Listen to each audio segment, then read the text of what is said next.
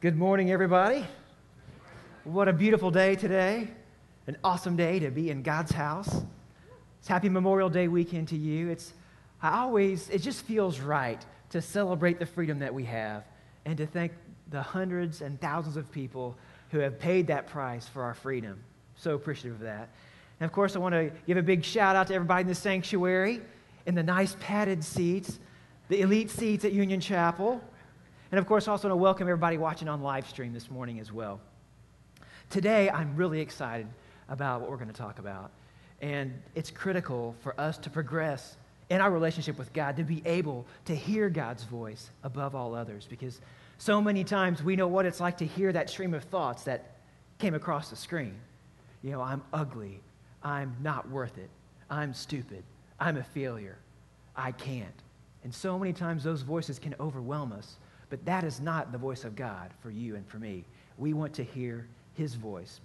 So, the best way to hear God's voice, let's start with some prayer. Do you mind bowing your heads with me? Lord Jesus, we come before you uh, filled with thankfulness, filled with your love, but we're also eager for more of what you want in our lives. So, Lord, you're going to bring revelation to every single person here. We're all going to learn about something that we need to grow more in our spiritual relationship with you.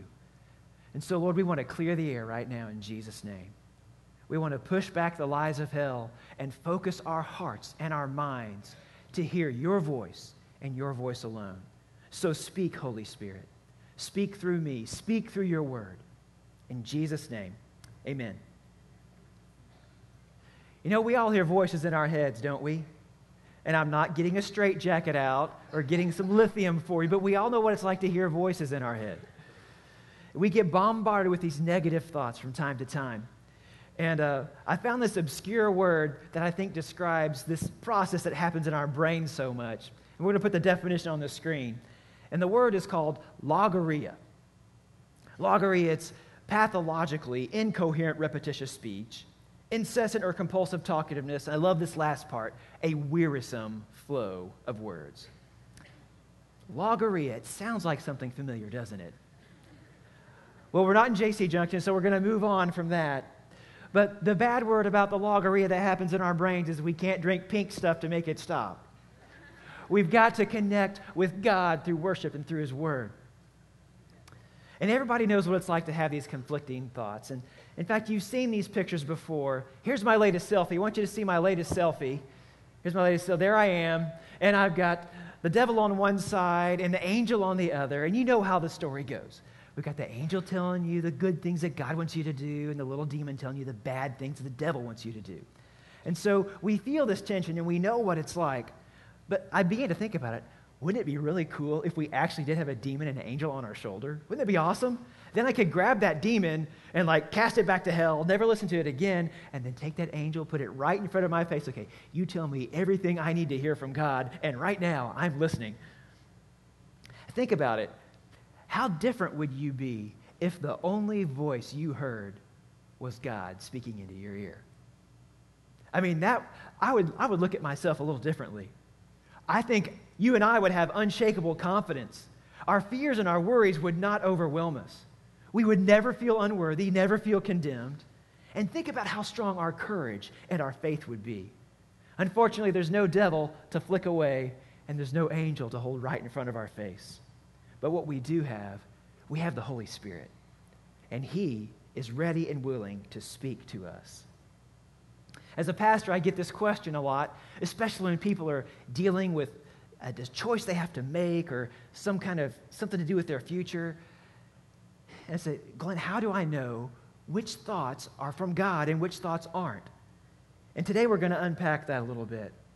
And I began to fantasize now, wouldn't it be cool if we could assign like accents to the different voices in our heads. First of all, God's voice would begin with a big thunder and deep voice to get my attention. So I would know, okay, time for Glenn to wake up, you know, and listen to, listen to God for this one. And I think I would have the devil's voice sound like that cartoony witch cackle.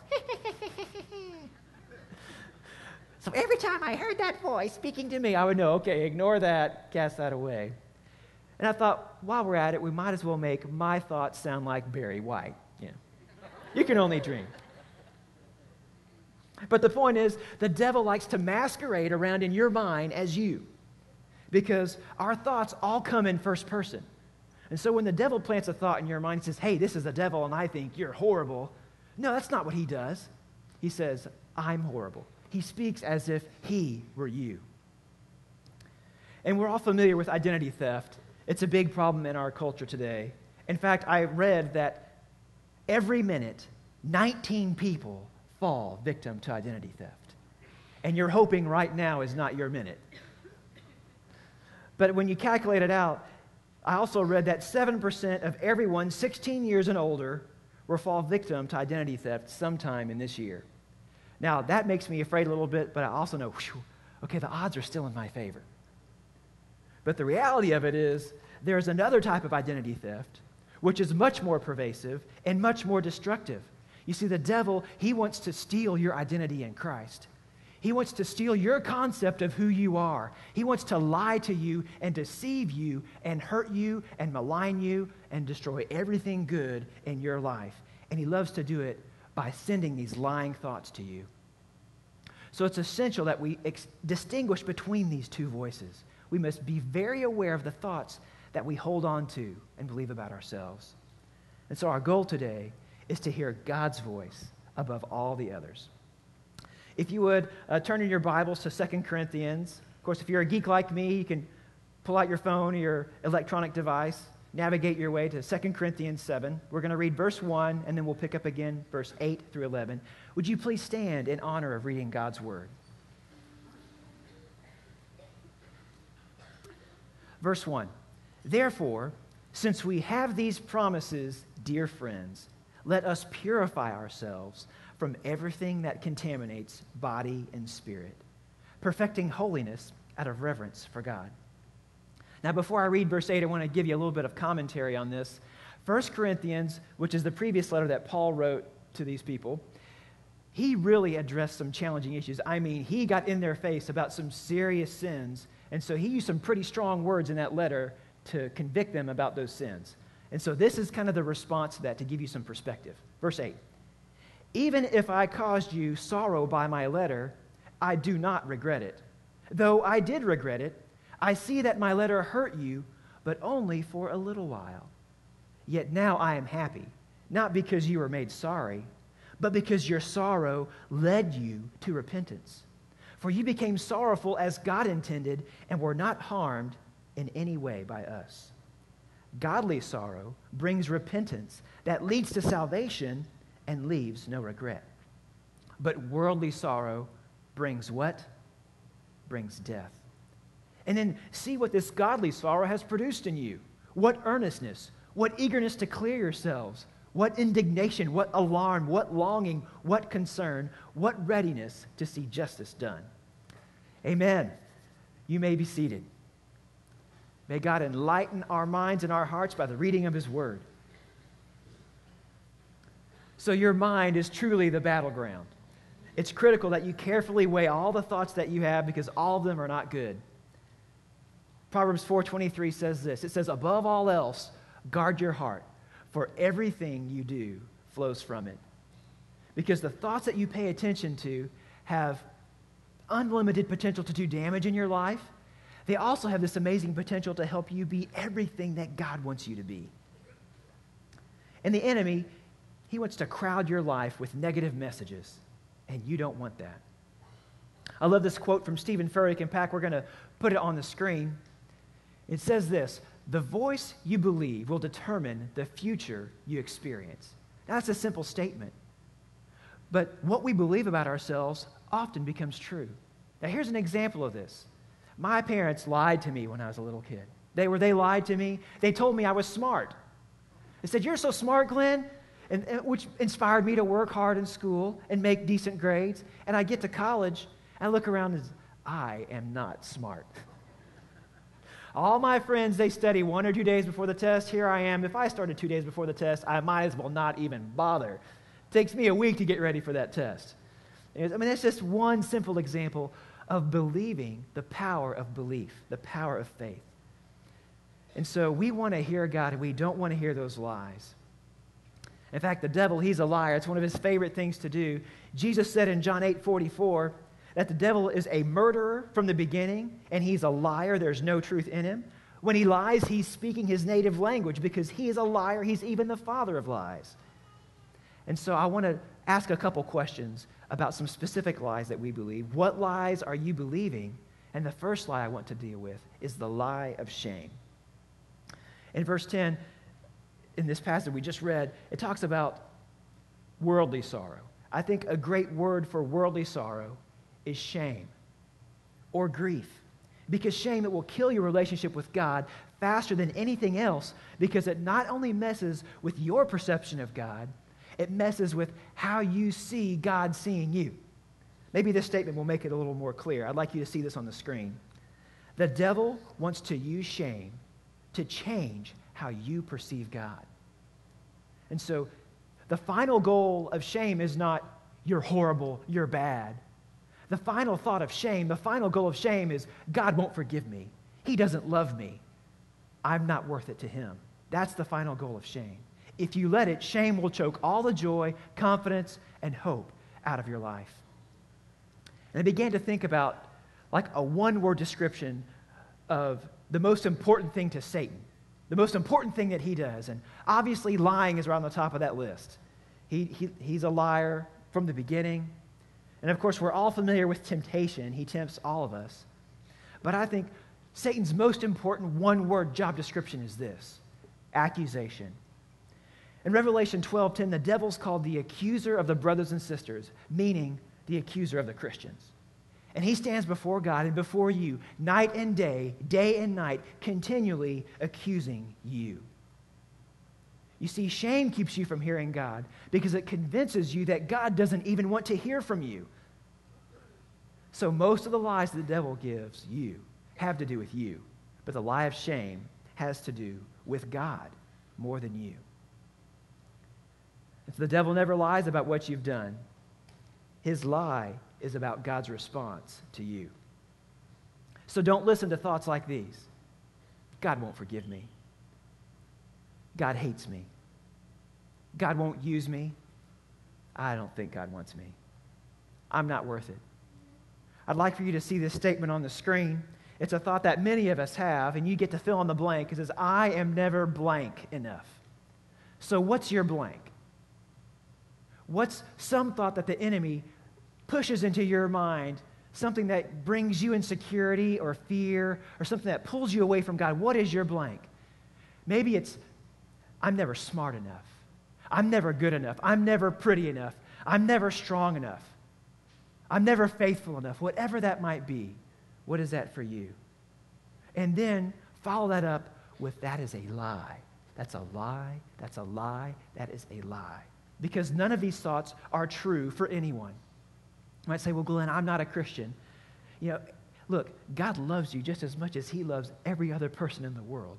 And so these thoughts are totally contrary to the thoughts of God about every single person on earth, including you. And so don't you dare let shame warp your concept of who God is. I've heard this statement a lot when people hear that I'm a pastor. They go, well, you know, I would go to church, but first I got to clean up my act. I got to get rid of this or take care of that. And nothing could be further from the truth. You see, there's an important distinction to make that Jesus accepts you and everybody else just the way you are. No strings attached.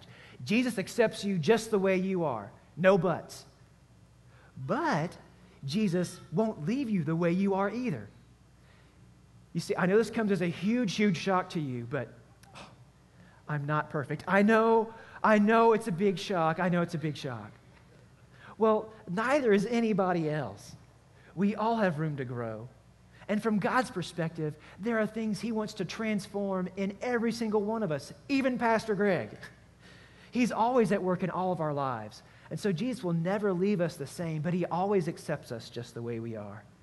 And so your challenge is to look at your sin and your failure through God's eyes. You see, Jesus, He convicts, but He never condemns. Maybe this is the first time you've been in church in a while, and the last time you were in church, some preacher like me stood up here and said, God hates people who do these kinds of things. And he listed off these things and quoted some stuff. Let me let you know that the people who do these things are sitting right next to you. The people who do, who do these things are standing up here on stage because we've all messed up. We've all failed. We're all in the same boat together. So, welcome to Union Chapel. You know, we're not proud of what we've done. We're not proud of our failures. But man, we are proud that we love a God who forgives. We are proud that we serve a God who redeems, who hears us and wants to speak to us and wants to make us be everything that he has for us. So don't you use shame as an excuse for not receiving everything Jesus has for you. Another, another lie that the devil loves to use to keep us from hearing God is fear. And one of the most common manifestations of fear in our lives is worry. Jesus addressed worry directly when he told the parable of the sower. See, a sower, he's a farmer, and he went out and he planted seed different places. Seed is a picture of God's word. Some seed fell on the path, some seed fell on good soil, some seed fell on the rocky soil, and some seed fell in the thorns. And Jesus said that the thorn, the thorny soil, that it grew up and sprang up, but the worries of this life and the deceitfulness, deceitfulness of riches, worrying about money, choked the word out. So worry, it's, it's like roundup to the voice of God in our lives. And so we want to push back that worry to hear God because when we're focused on worry, we can't hear Jesus. Now, between you and me, I was feeling pretty good at this part of the sermon preparation because I'm like overly optimistic. Some people would say gullible. So worry's not a huge issue in my life. And, and this Holy Spirit kind of gave me this thought Glenn, I want you to talk about how worry is an issue for uh, almost everybody, not just people who are worry warts. Like, okay, here we go. I know it's coming. So, how about this statement? If you spend more time thinking about what can go wrong than you do praying, you have an issue with worry. Dang, first one. If your typical problem solving strategy does not include time listening to God, then you have an issue with worry. Got me on that one too. But the point is this you don't have to struggle with worry, it doesn't have to be a debilitating thing for it to distract you from hearing God's voice. You see, you and I, we're hardwired to be very selective in what we perceive. Your eye is this way. You know, there's this little portion of the back of your retina is called the macula, and that's where all the clarity, all the sharp focus happens. In fact, you can look at that person right in front of you, and if you're looking at their head, their shoulder's a little bit blurry because we can only focus on one thing at a time, and our spirits and our minds are the exact same way. We can only focus upon one thing at a time. If we're focused on worry, we can't focus on Jesus. Now, some of you are thinking, well, Glenn, I'm a multitasker extraordinaire. I can focus on many things at once. Well, poo poo on you because I can't do that. I'm just kidding. Actually, you multitaskers, I love you guys because you get it done. But what you do is you actually you can focus on not many things at once, you can focus on this and then that and then this and then that, and you can come back to this and not forget this. So you're actually really good at focusing, at not forgetting stuff. That's what you're really good at. So, because we can only focus on one thing, and we want those things that we focus on to speak life into us and to encourage us and to build us up. Because if you're listening to fear and worry, you're not hearing Jesus because your fear is powered by your focus. And you know what it feels like when something bad happens and then the what ifs start pouring in. It's like a ball and chain around your neck, pulling your head down into your problems. And you don't want that. Well, shame and fear, they're just two of the lies that the enemy tries to use to pump distractions into our heads. And we want to silence these thoughts because, you know, the God thoughts, they sound the same as you thoughts, they sound the same as devil thoughts. So, how do we tell the difference? So I want to kind of shift gears here. The first half of the message is bad news, so now we're talking about the good stuff. So if you've been asleep, welcome back. You picked a great time to wake up. I'm glad you're here with us. And so before you accept a thought, I want you to ask yourself this question. I want to put it on the screen as well. To find out where a thought came from, ask this question What's the result of believing this? Where, where will believing this thought take you? Or maybe a kind of a biblical or churchy way to say it what's the fruit of this thought?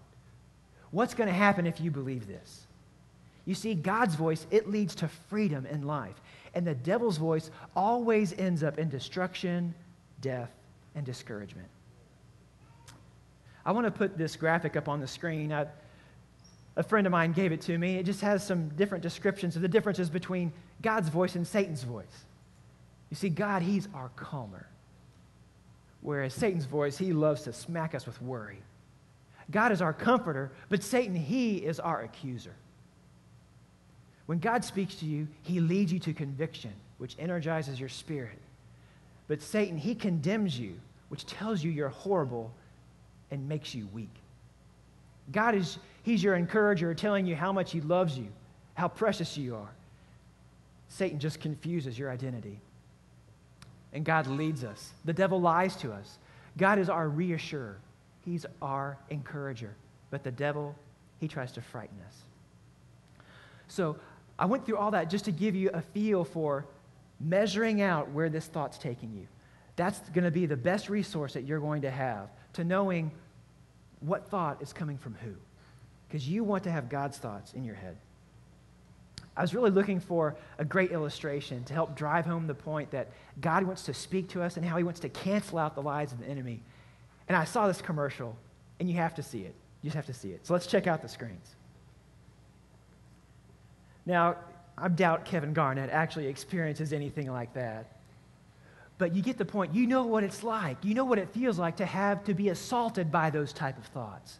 And I love the picture here that when you put on those noise canceling headphones, it blocks out everything else so that you can hear what you want to hear.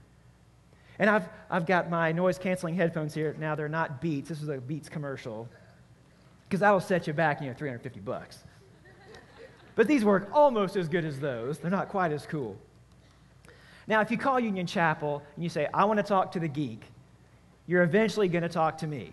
Every church needs a geek. I'm Union Chapel's geek. So be patient with me while I get my geek on because I think understanding how noise canceling headphones work will give you a good picture of how God wants to work in your life and in your mind. So here's how these work you turn these things on, a little red light comes on, and it activates a microphone on the outside of these headphones. Now, here's how sound works sound travels in waves, travels in waves. And what this what these headphones do is they emit a sound that picks up, picks up sound coming in and emits another sound, an equal and opposite wave of what's coming in. And so the two waves collide and cancel each other out. And so they actually produce a silence. And so whenever you're plugged into something like God's word, like worship, it cancels out the lies of the enemy so you can't even hear them. In fact, if you've ever traveled, you notice that some of the traveling professionals, people who travel for a living, they'll have these headphones on, headphones like these, and a lot of them, they're not plugged into anything. and at first I thought, why are they listening to nothing? They just want sweaty ears, or what's going on? But when you put these on in an airplane, you hear this, all this loud noise, and you turn it on, it's like, it's silent. It is quiet so you can hear even the most slightest sounds of, of, what you're plugged into. And that is exactly what God wants to do in your life through His Word and through worship. He wants to cancel out the lies of the devil and connect you directly to the Spirit of God. See, that was worth getting your geek on, wasn't it? That helps. Absolutely. You see, many of us, we think that God never speaks to us. But the reality is that God is continually speaking to you and to me. He's continually speaking to every single person words of encouragement, words of love, words of help. That's, how it, that's what He says to us. But we can't hear that sometimes because God's voice has been blocked by the lies of the enemy. So we want to cancel out Satan's lies with God's word. So let's just try this for a little bit. Maybe you're worried about paying the bills. That's a stressor that a lot of us can identify with. Am I going to have enough money, God?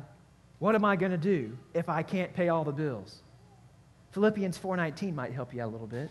For God will supply all your needs according to his riches. That's some truth for you. Maybe you think I'm not good enough. I'm a horrible person. I'm never going to make it. 2 Corinthians 12:9 says this, God's grace is enough. His power is perfected in your weakness. And when that thought, God won't forgive me, rolls through your head, you can kick that thought out with 1 John 5 13. I've written these things to you so that you can know that you have eternal life. And when you have accusing thoughts, they're usually tied to some mistake that you've made. You can't deny the mistake. You can't pretend it didn't happen, but you can speak God's word to it. In Hebrews 4:16 it says this, "Let us then approach God's throne of grace with confidence, so that we can receive mercy and find grace to help us in our time of need." And our primary passage this morning in 2 Corinthians 7 does a great job of showing us how God works when he points out our failures. These are just statements I've pulled out of the verse. You see, godly sorrow brings repentance that leads to salvation, and you don't even regret what you've done. You see, worldly sorrow, it brings death, but see what this godly sorrow has produced in you. It brings earnestness, it brings eagerness, it brings indignation or anger at sin, and it fills you with alarm and longing and concern and readiness. You see, that's what God does. In other words, God takes your shame and turns it into gain. God uses your failures to inspire you to do better. God uses the worst things about your life to make you better. Now, that's what I call redemption. You see, Jesus, He's constantly working not only to restore your relationship with Him, but also to draw you into the man or woman that He wants you to be, to give you the influence that He wants you to have. You see, godly sorrow energizes you to do better. I think a great picture of that is like a really good coach. A really good coach, he comes to his player when he's blown it and says, Look, I believe in you. You can do it. You get up and you get out there, you get after it, and we're going to make this happen. And so that's what God does to you and to me. That's his voice through his word to you and to me throughout the Bible, God's word is compared to a double edged sword. And I thought, now what's the significance of a double edged sword? I to think, well, maybe it's just because it's like the baddest weapon of the day. So maybe let's have a little bit of fun here. It's like God's word is like a bazooka against the lies of the devil. And you use it just to blow them out of your mind and out of the water. In fact, there's great resources that you can utilize that help you wield God's word, the amazing weapon of God's word. You've probably seen this floating around before. We've been talking about this for years. It's a simple Bible promise book. Now, if you're a geek like me, you can just get the Bible promise book on your app, in the App Store, download it. And what these things do, they have, they have different categories that you can look up. And you can have a scripture that applies to an issue you're dealing with, whether it's anger, lust, greed. There's a whole menu of options there, a whole menu of ammunition that you can use to hear God and blow away the lies of the devil. So that will be a great help and a tool for you. So speak God's word, cancel out the lies of the enemy, and you will hear his voice without any distractions. Another very essential way for you to hear God's voice and cancel out the lies of the devil is through worship. Now, some of us, we've been listening to lies so long, especially a few selective, particular lies that we're sensitive to, we listen to those so much, it's hard for us to really believe the truth when we hear it. See what worship does? Worship helps what we know to be true up here be believed down here. See, worship helps these thoughts become convictions. And worship is more than singing words. Worship is expressing gratitude and thankfulness to God, expressing love to Him for what He has done and who He is. Because when you worship, you force yourself to look up. You look up to God, you look away from your problems and struggles, and you look at the amazing character of God in light of your own failures and shortcomings, they just fade away in His beauty. Let's look at how worship cancels out the lies of fear and worry. Now, a lot of the things that we worry about, we don't have any control over. And so we keep asking these what if questions. And it's like there's a ball and chain around our neck, pulling our heads lower and lower into our problems. But worship, worship breaks those chains and lifts our heads up to Jesus Christ so that we can see him, his wonder and his love. So don't you dare underestimate the power of praise. I've stood next to person after person who has inspired me with the power of worship. Recently, a man was dealing with probably the most challenging moment of his life he was grieving over the death of his wife. And he didn't even realize it, but he said, Glenn, God has been so good to me. And I'm thinking, this is like really hard for you. And here you are talking about how good God is. And I saw what praise did to his heart. It brought him peace in the midst of a storm. It brought him comfort in one of the times when he was most unsure about what was going on. It gave him security and hope and rest. Years ago, I visited a friend of someone who attends Union Chapel, one of their coworkers, and uh, she had brain cancer. So I built a relationship with her, prayed with her, and it was one of those awesome, praise God, miracle moments. Uh, and she was healed and went home. And it was really cool. And then one month later or so, she was back in the hospital. And the brain cancer came back. And she just had days to live. And she looked at me, said, Glenn, I hate cancer, but I have to thank God because if I never had cancer, I don't think I would have ever met Jesus. There, in the midst of that moment, that's the power of praise. And if praise can help someone in the deepest, darkest times of their life, imagine what praise can do in your life and my life with the things that we struggle with on an everyday basis. Talk about more power than we need. Amazing, amazing. So if you need courage, lift your heart to God. If you need to be free, turn your attention to Jesus. If you need hope, who better to give it than the hope of the world? So don't let any fear, any worry, any guilt, any shame keep you from hearing the voice of God Almighty because He loves you with an everlasting love. He crowns you with love and compassion. He is slow to anger and abounding in loving kindness. He is the Father to the fatherless. He is the hope to the hopeless. He is strength for the weary. He is your victory in the midst of defeat because there is no one like our God. There is no one who loves you like our God. He is the God who reigns, He is the God who saves. He is your Savior. Praise Him. Praise Him. Praise Him. You have the tools you need to cancel out the lies of the enemy and hear God. Now, right now, it's easy. You're filled with a room with people who care about you and want the best for you. We've got this awesome worship team helping us be ushered into God's presence through praise. So it's easy right now. But I've got news for you. Heads up. Monday's coming. Well, actually, Monday's a holiday, so it'd be Tuesday. So Tuesday's coming. So before your feet hit the floor after the alarm goes off, that logorrhea of negative thoughts is going to be coming your way. So, what are you going to do to stop that flow and hear from God? Maybe you're going to have a couple scriptures ready for you to read. Maybe you're going to pray a simple prayer that morning God, speak to me today. I want to hear you above all the other voices. I remember uh, I, two or three weeks ago, Pastor Greg, he shared us in his secret that he and Beth, how they wake up in the morning. They have their radio alarm set to a Christian radio station, and so they wake up to worship music or someone talking about Scripture or about what God's doing. That's a great idea. That might be a good fit for you. But I want to challenge you choose now. Choose now what your plan of action will be because you want to be ready. You want to plug in to God, to hear Him, hear His voice above all the others, and cancel out the lies of the enemy. I read this verse at the beginning of this message, and I think it holds a little bit more importance and significance to us now. It's Proverbs 4:23. It says, "Above all else, guard your heart, for from it flows everything that you do." Would you bow your heads with me and pray? Jesus, we thank you for how you put up with us. We thank you not only do you put up with us, but you love us. You gave everything up for us.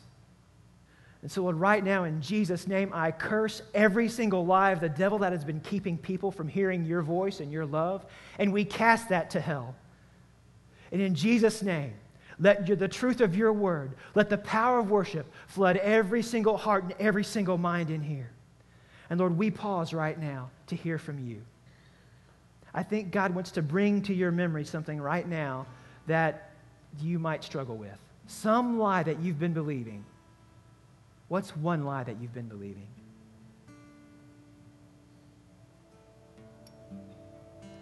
Now I want you, in your mind's eye, to look at Jesus. Look at him. He's taking that lie in his hands and he's destroying it. It's completely gone. nothing is left. Keep looking at him. Now, Jesus is looking at you. He's smiling, he's happy. You can feel his love, you can feel his acceptance. And he's coming along your side. He's lifting you up, he's encouraging you and empowering you. You see, that's the God who loves you. He is here for you. He has a destiny and a purpose for your life, and you're going to love it. So embrace Him. Walk away from those lies. Be whole. Be healed. In Jesus' name, amen.